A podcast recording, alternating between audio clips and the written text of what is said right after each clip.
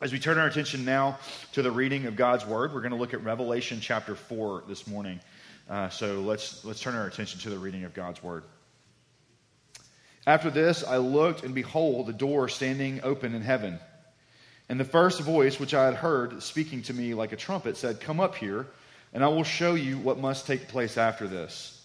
At once I was in the Spirit, and behold, a throne stood in heaven, with one seated on the throne. And he who sat there had the appearance of jasper and carnelian, and around the throne was a rainbow that had the appearance of an emerald. Around the throne were 24 thrones, and seated on the thrones were 24 elders, clothed in white garments with golden crowns on their heads.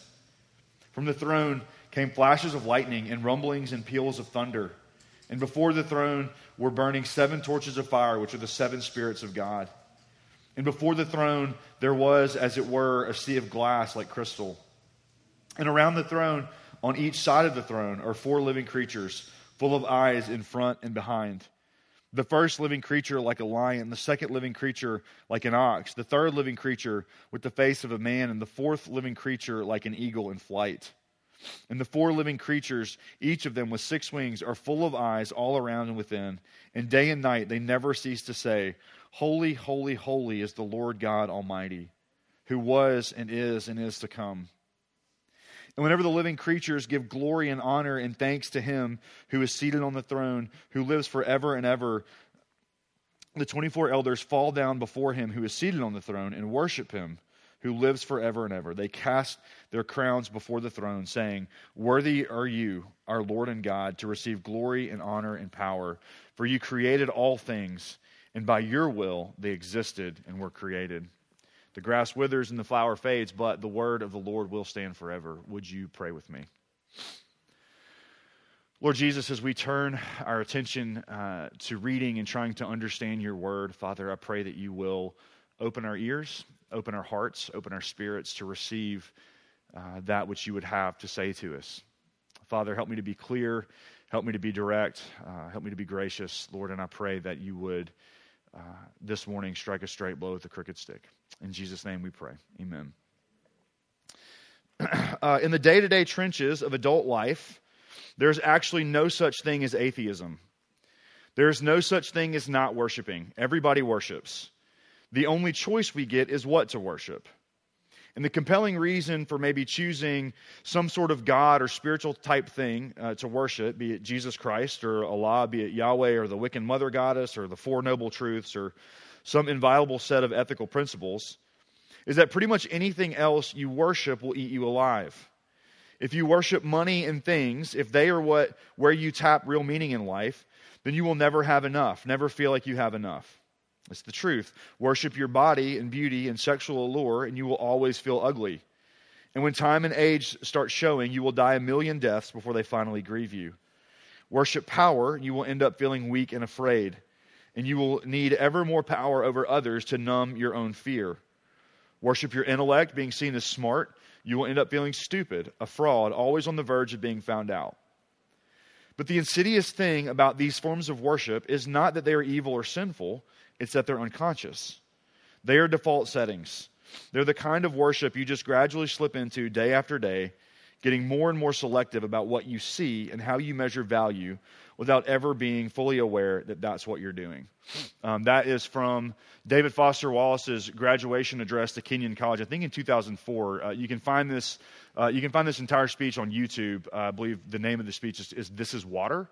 And I would highly recommend um, watching that. It's a it's a brilliant speech. But the thing um, the thing about this speech that David Foster Wallace gave is that, as far as I know, uh, David Foster Wallace was not a Christian.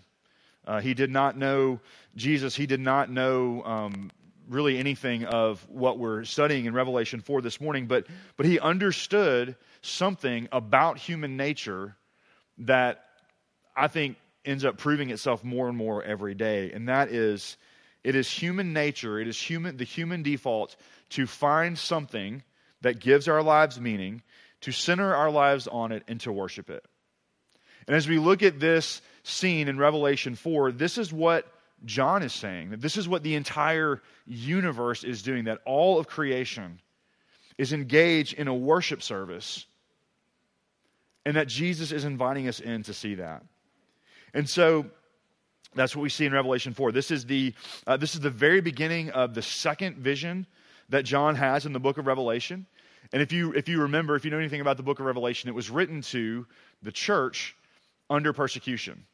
Uh, John has been exiled to the island of Patmos. He's in, he's in prison, basically, and Jesus, Jesus comes to him and he says, Write this down so that this can be circulated to the churches so that they can have encouragement and hope and faith in time of great persecution. And so that's what John is doing. And so um, I want us to look specifically at the throne room. Uh, John sketches out an amazing picture here. And uh, it kind of, this is one of those passages that it takes every bit of me to not go like super seminary, like theology nerd, to be like, oh, well, this fine detail is this, and then whatever. Like, I know we have a certain amount of time. I'm not going to try to go over it. Um, but, uh, but there's a lot here. So we're going to look at the throne room. We're going to look at what our response to that should be. And then we're going to, and then we're going to ask, why does any of this matter? What does it mean?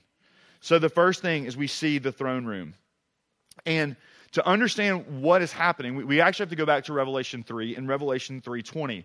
Revelation 3.20 is a very famous verse. Um, uh, Revelation 3.20 is the verse where Jesus is says, I, Behold, I stand at the door and knock. And he's inviting us to open the door. And if you're anything like me, I grew up, um, I grew up in the deep south, uh, and you would hear this. You say, you know, Jesus is standing at the door and knocking. And so now with every head bowed and every eye closed, you know, who's ready to open the door and let Jesus in? There's actually a painting of this.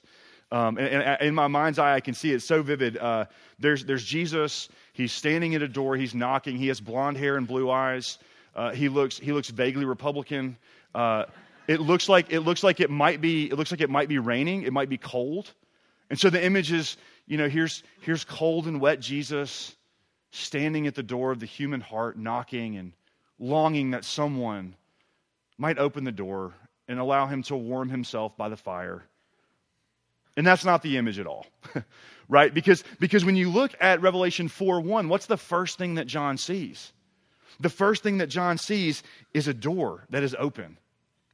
And so instead of some evangelistic, every head bowed, every eye closed, make you feel guilty to let Jesus into your heart passage, what Jesus is actually doing here is Jesus is knocking on the door of our hearts and inviting us to see reality. He's inviting us to see that which exists just beyond the reach of our, of our senses, to see what is happening at the center of the universe. And the world as it is has at the very center of it a throne with a king, and all creation is worshiping him. Jesus is inviting us in to see the world as it is, with Him at the center, in control, sitting on the throne, with His work being finished. So John enters the door and he sees the very throne room of God.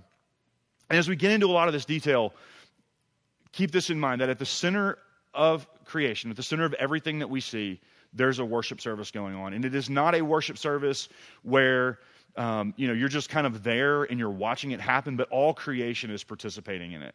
And I actually got to experience something kind of like this. Um, this is going to be a little bit of a stretch, so don't bring me up on charges. But um, I got to experience something kind of like this a week ago. Um, one of my uh, one of my favorite bands um, that I've loved for almost ten years now. Uh, three years ago, they they went on they went on hiatus. They took a break, had some things they needed to get taken care of, uh, and, and last Thanksgiving, they announced they're, they're back.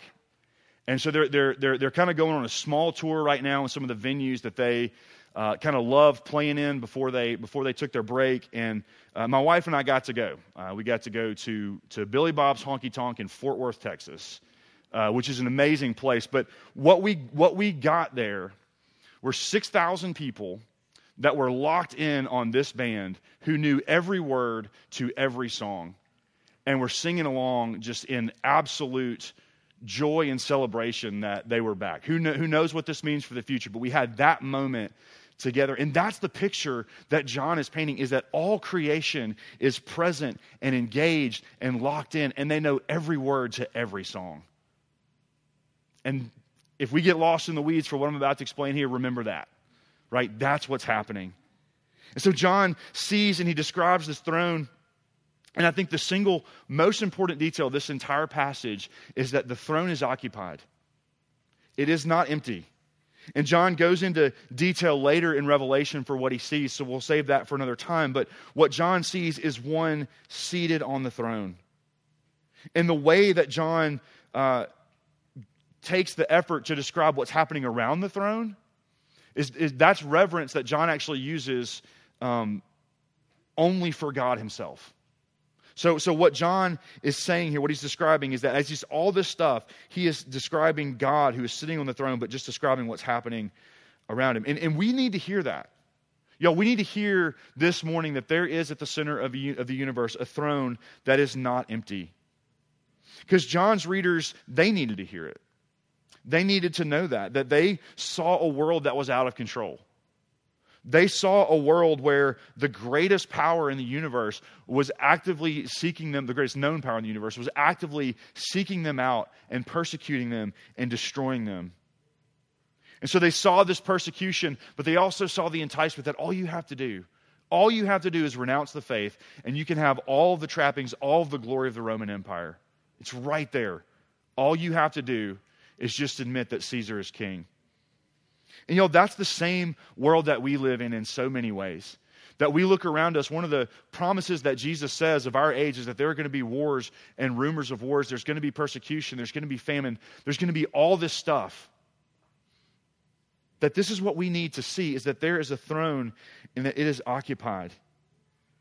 But Revelation 4 reorients us to that beautiful truth that even when it doesn't necessarily seem like it for us, that God is sitting on his throne and he is in control and he is at work.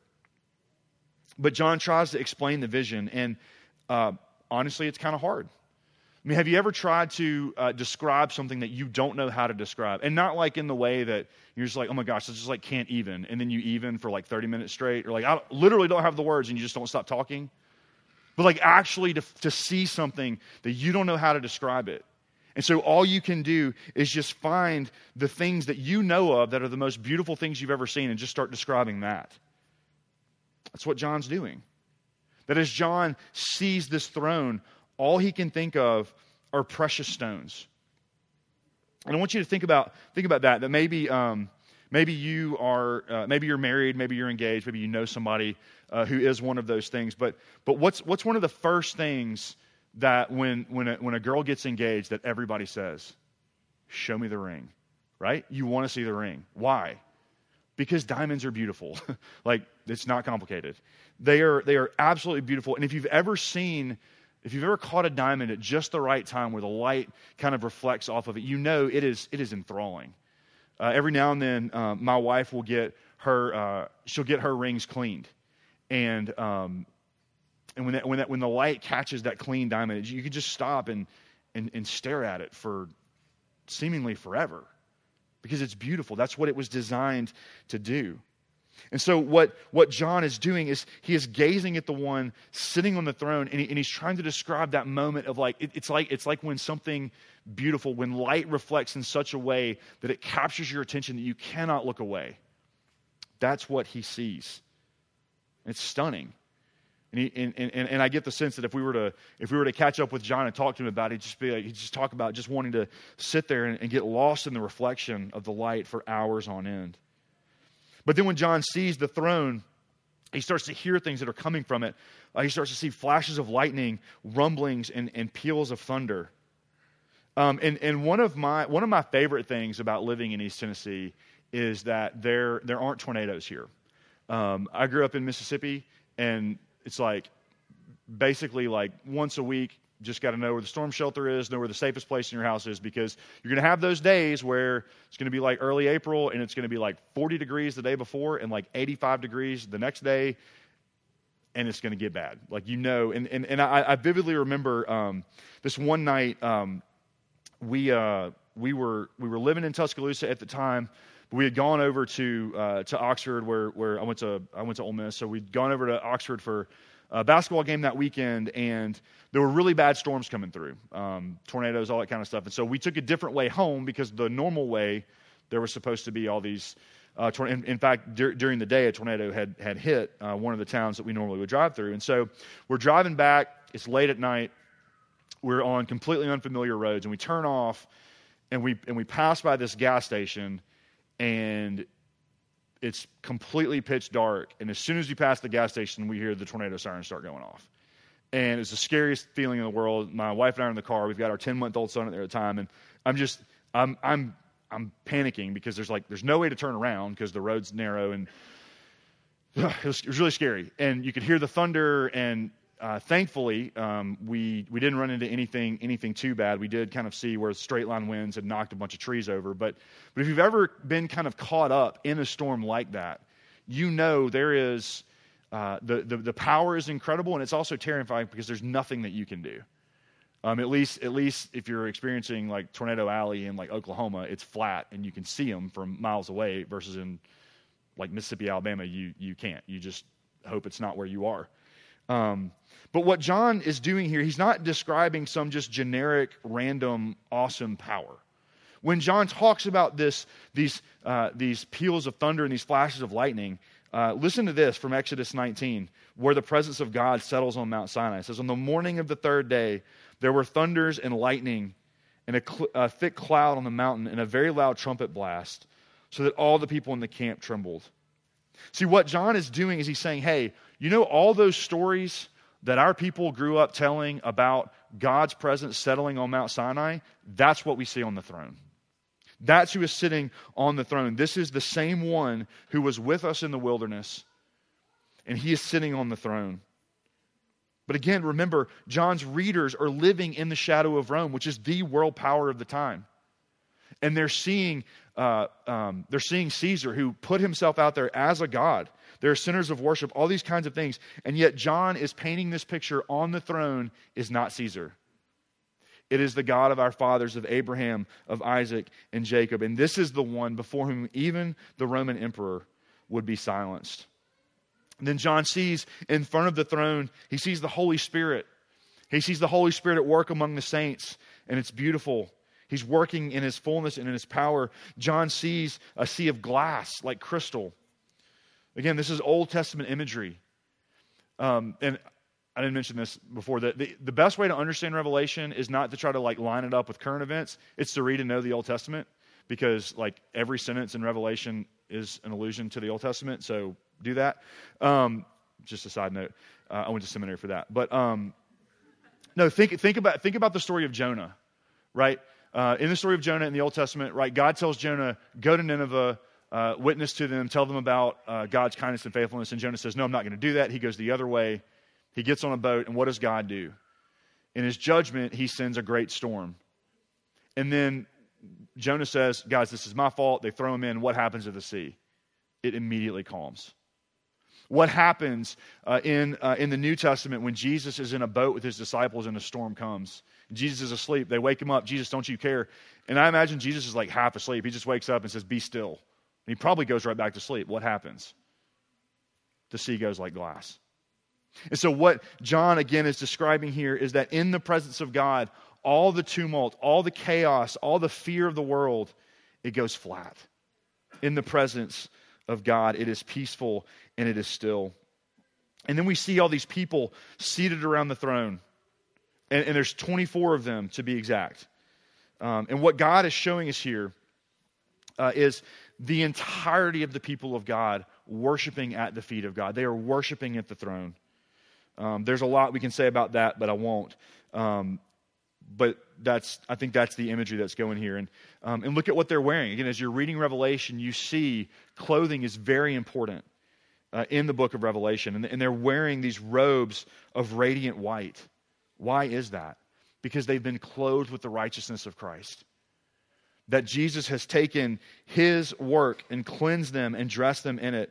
And they're also wearing golden crowns on their head. That this is just the constant reminder that God has made and is making his people new.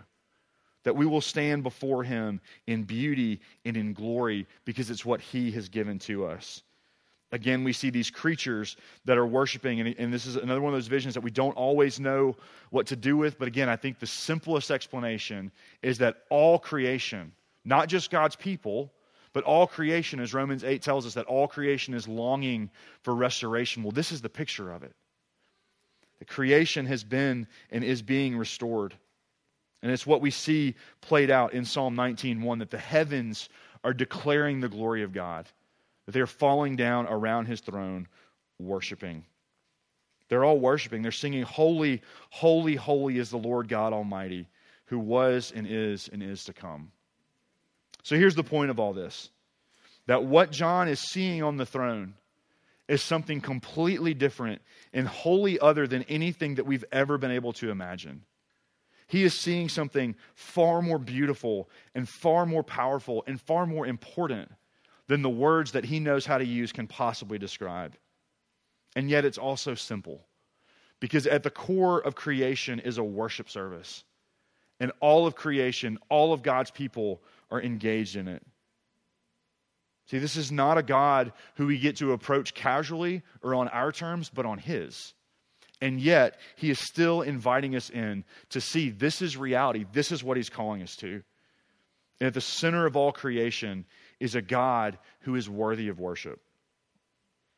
And so, this is one of those things that we hear it, and it's like, okay, that sounds cool. If I'm ever in like a Bible trivia game, I'll probably be equipped to win it, maybe, hopefully. How do, how do we respond to this? What do we do with it? And I think it means one thing. I think it means at the center of your being, you were created for worship. You were created to find something outside of yourself to find beautiful, to extol, to tell people about. And these are the things that drive everything about who you are and what you do. That's what we're doing.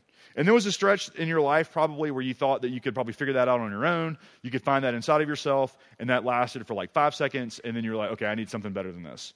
Because we've all we've all been through there, right? And we want to be noticed by the things that we think are important. And Tim Keller calls worship the controlling mechanism of your existence. Because again, this means that you will find something that you consider beautiful you will find something that you think will give you meaning, and then you will do everything in your power to try to get it. And so the question is do you worship something? The question is, what are you worshiping? What is that thing that gives your life ultimate meaning? And uh, Eugene Peterson has got a really great uh, book on Revelation. Um, I don't know if I don't know if it's a commentary. It's just kind of Eugene Peterson just talking about how cool he thinks Revelation is.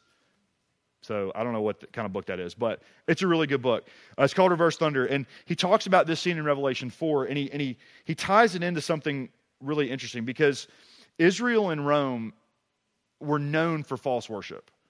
Um, they uh, like if you read through the Old Testament, Israel is always kind of fighting within itself of worshiping either God or worshiping the Baals, and they're setting up these altars and um, all these kinds of things. And then and then Rome Rome had this cult of the emperor right? Where, where the emperor was a god and you had to worship him, and they would come into these small, like non Roman towns. They would take them over, they would put up uh, places of worship for the emperor, and yeah, that's kind of how it worked. But if you think about Psalm, uh, Psalm 121, uh, it's one of the Psalms of Ascent. Uh, that was the Psalms that the people of Israel sang on the journey to Israel to worship. Um, but the psalmist writes, uh, I lift my eyes up to the hills. From where does my help come from? Um, or from where does my help come? And, and I always read that for the longest time of thinking that the, the psalmist is looking to the hills to, to see God and to see his help. But I actually don't think that's what the psalmist is saying because knowing what we know about where those hills were, as, as the travelers would have looked to the hills, they would have seen the centers of false worship. They would have seen these, uh, these altars to the Baals, and, and they would have realized they needed something beyond the hills. They would have needed something from outside of wherever the Roman emperor cult worship was built. Like they needed something outside of that to come and to save them. But then Eugene Peterson makes the connection with Jeremiah 3, which is in, I put that in your bulletin. Uh, but he says, uh, Jeremiah says, Return, O faithless sons, I will heal your faithlessness. Behold, we come to you, for you are the Lord our God. Truly, the hills are a delusion. That the centers of false worship that we look to to give ourselves meaning, to try to find the safety and the comfort that we long for. Jeremiah says they're a delusion. They cannot offer you the help that you need. So, as Israel sought the Baals, as Rome sought the, the, the Roman cult, and as we seek the different centers of false worship in our own lives, they're a delusion. And what are those centers? What are the things that we that we do? It's really easy I think to point it out in other people, like, why in the world uh, does anybody care that one millionaire slapped another millionaire on the face on a award show for movies that you probably haven't seen? Like, nobody cares, and yet everybody knows that Will Smith slapped Chris Rock on stage at whatever award show that was. Why? Because we love celebrity. We, we worship it. We want it. Why does your favorite team lose and you're depressed for days on end? Why do you get so angry at your team losing that you would throw golf balls and mustard bottles at their coach? I'm still salty about that. I'm sorry. Um, I went to the Ole Miss Tennessee game this year, but um, why, why, why do we abuse things like alcohol and money and sex and people? Like, like, why do we do these things when we're sad? Because it's worship. Because we are trying to ascribe those things the power to fix our lives the cult of celebrity, the obsession with sports, the illusion of control that addiction gives us. These are the things that we're chasing, and it's also the things that we give up in order to have those things. But the thing that's scary about this is that we can actually make this look really godly. I, I do campus ministry on a Christian school, and I see the way that, that the appearance of righteousness can crush the souls of students. That that's what we fight for and long for. So, what do you worship? Do you worship control? Do you mistake your need to be in control with something that looks really Christian? Are you trying to define your life by how moral you are, or how in control of your passions and sins you might be, in the hopes that God will look at you and somehow think that's good enough so that nobody will ever have to look behind the curtain and see what a mess you actually are? Are you longing for authenticity? Are you trying so hard to be the true version of yourself? And that you're just following the latest self care or self expression trends you don't know what you're doing, but you just know you're supposed to be doing it. And you have this unbreakable conviction that it's the right thing to do. And is it possible that the sense of frustration and dissatisfaction that we have with our everyday lives is actually because Jesus is standing at the door knocking and saying, Come and see what's really going on. Is that possible? Because look at what the elders gathered around the throne are doing. Right? They have these crowns, they have these beautiful crowns that I would assume are pretty cool. And when the time comes to start to sing, what do they do? They throw them on the ground. And those crowns are, are symbolic, of course. Uh, they symbolize power, status, significance and they throw them on the ground. Why? Because what they've seen on the throne is far more beautiful, it is far more powerful, it is far more significant than anything else that could have possibly captured their imagination. And they have no response other than just to throw it on the ground. That's good news for two reasons. The first, it's good news because you can rest. Right? When I was a kid, um, the whole idea uh, that you would get, um, that you would somehow get jewels in your crown uh, was kind of this like humble brag thing. Like, you know, we're all going to heaven and it's all God's grace, but like, I'm a better Christian than you. So, like, I'm to have, like, because I tithe like 12% and you only did 10% or maybe even 9%, you dirty sinner. Like, or like I helped an old lady across the street or like whatever. Like, we're, we're finding these ways, even, even with Jesus' grace, we're finding ways to still compete. Which is, which is like, which is cool. Like, you might have, you might have more uh, jewels in your crown than me. That's okay. Um, I don't think that's the image, but whatever, because whatever it is that you accomplish, whatever's on your crown, when the time comes in heaven to start singing, you're going to throw it on the ground because it's not, it's not that big of a deal. It's not that important. And so you can rest. You can actually rest in His grace and in His goodness and in His control because it's His crown anyway. But the second reason that I think this is good news is because it reminds us that it's not up to us. That Jesus is inviting us into this reality. That there is at this very moment a worship service that all of creation is engaged in, and it's happening in the throne room of God. See, it's not that like like we do this weird thing where when people that we love die, we're like, well, they're I know they're watching down on us in heaven. I'm trying to they're not watching you. There's something like way cooler than whatever you're doing going on in heaven right? They're not sitting around fretting over whether or not you had your quiet time, or they're not sitting around being like, well, if this worship service is going to continue, like they really need to tell more people about Jesus. No. They are engaged in worship right now. And they don't need you to join in. Because God's reign has nothing to do with you. And yet, here's Jesus inviting us in. So, what happens? What happens when we fail? What happens when our faith is weak? What happens, unfortunately, we see this a lot now, what happens when prominent Christian leaders um, betray the things that they said they believed? And that's not to dismiss those things as if they're not, they're not significant. But in the grand scheme of things, the worship service continues. That all creation continues to worship at the feet of the throne. So here's what it frees you to do it frees you to lay down your crown at his feet. If you are tired of trying to project this image of you that has it together, that has it pieced together, that you've always got it figured out, you can lay that down. If you're tired of having to follow whatever the latest like hashtag or justice trend or Christian movement book, whatever, like you can lay all of that down. If you're tired of pursuing the perfect job, the perfect relationship, the perfect family, the perfectly cultivated image of you, you can stop and lay it all down. Because even if it all works out exactly the way you want to, in the presence of God, you're going to throw it on the ground anyway. So we'll wrap it up with this. But um, I always think about um, this scene, this, this, uh, this throne room scene in Revelation 4, kind of like the Wizard of Oz, um, but like the opposite of the Wizard of Oz. Because you know the story Dorothy and Toto, they get swept up in a tornado, and they go to the land of Oz, and they want to get home. And so they, they journey to the wizard and they pick up some friends along the way and they get there and, and, it's, and it's an amazing display. But then, but then Toto figures out that the whole thing's a sham because he goes behind the curtain and the guy's like, well, don't pay no mind to the, to the, to the man behind the curtain. And, and, turns out he's just a snake oil salesman. He's, he's nobody. And what they realize is that what they needed to get home was actually inside of themselves all along. And and we try like like even though i think we know to some degree that that's not true we try to believe that. We really want to believe that about ourselves to believe that about the things around us that it's inside of us.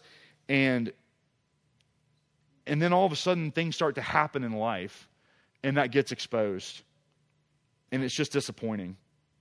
See we can buy the lie that we can be whatever we want and we can maybe genuinely believe it for a very short period of time before we just start begging people, don't look, don't pay no attention to the man behind the curtain. Pay no attention to who I really am, because then you'll see how helpless I really am. That there's no amount of activism, there's no amount of our best efforts at righteousness, there's no amount of self care, there's no GPA, there's no relationship, there's no perfect marriage, there's no perfect kids, there's none of that that we can come up with on our own that is ever going to be enough. And we, and we, uh, we've grown up with this problem, and I include myself here, is that we've grown up with this, with this religion, this kind of like evangelical brand of Christianity that stresses the closeness of God, right? That God's right there, He's with you all the time, and um, and He is. I'm not saying that He's not, um, but I'm saying we can overemphasize that to the point where God becomes so close that that He just doesn't feel important because He's just kind of there if I do something wrong or whatever, he's just there. But, but, that, but that, I think that robs him of his power. Because what John is pointing us to is God's transcendence. That yes, God is near, but even as he is near, he is so much further away. And that's actually a good thing because without God's transcendence, things like grace and love, they become uh, mere sentimentality, which makes great movies on the Hallmark Channel, but it does nothing to change your life. It doesn't do anything to change your life. And then what happens when, when God's presence becomes mere sentimentality? What we do is it creates this desire in us to try to recapture this fire. Right? Like when I when I got saved, I had I was on fire, I had this passion, it was great. And and now that's out. And so it's up to me to start to try to figure out how to rekindle this again. Um, I, am going to walk an aisle. I'm going to walk an aisle again. I'm going to walk an aisle a third time just to make sure. I'm going to pray the prayer. I'm going to pray the prayer again because maybe the last time it didn't, it didn't take. Uh, this time I'm going to write my sin and I'm going to write it on a rock and I'm going to throw it into a lake. Uh, maybe I'm going to write my sin on a piece of paper and nail it to an actual cross. Ask me how I know about all of this, by the way. Very confused evangelical kid growing up. And none of it works. Why? Why does none of that work? Because it's all about you. It's all about your effort to recapture that fire. It is all about your effort to be holy enough, to be righteous enough, and to hope and to long that maybe God won't look behind the curtain. God will, not see the man back there. But really, all God is calling you to do is to lay it all down and to simply drink in his beauty, to simply see his majesty and his power and his glory and his beauty and his might and everything else. Because John is saying this is reality. This is the center of the universe, and it's all accessible to us because of the one who is seated on the throne, as he reveals in Revelation 5 that it is the Lamb who was slain, that it is the one who, who lived for us, died for us, and calls us into worship, so that all that other stuff that we're doing, we can throw it down at his feet. And I believe that's his invitation for us this morning. Let's pray. Lord, thank you again for your word. Thank you that you've given it to us that we can understand. Um, I pray that, Father, the things that uh, I've said this morning that are true and faithful, uh, that reflect your glory and your beauty and your majesty, Lord, that those would be the things that we would remember, that would stick with us. Lord, and for those things that are not, Father, that they would, uh, that they would fall away. Lord, I pray for uh, my friends uh, and the people here, those of us here this morning that are really struggling uh, to look good, um, to keep it together.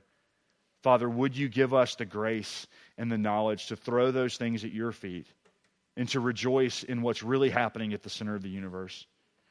Lord, and maybe there's some of us here that have never believed that before this morning. Lord, would Lord, Lord, would today be the day that we could look through the door and see the reality, to see the beauty, to see the center of the universe that you are calling us into. Lord Jesus, would you do these things? It's in your name we pray. Amen.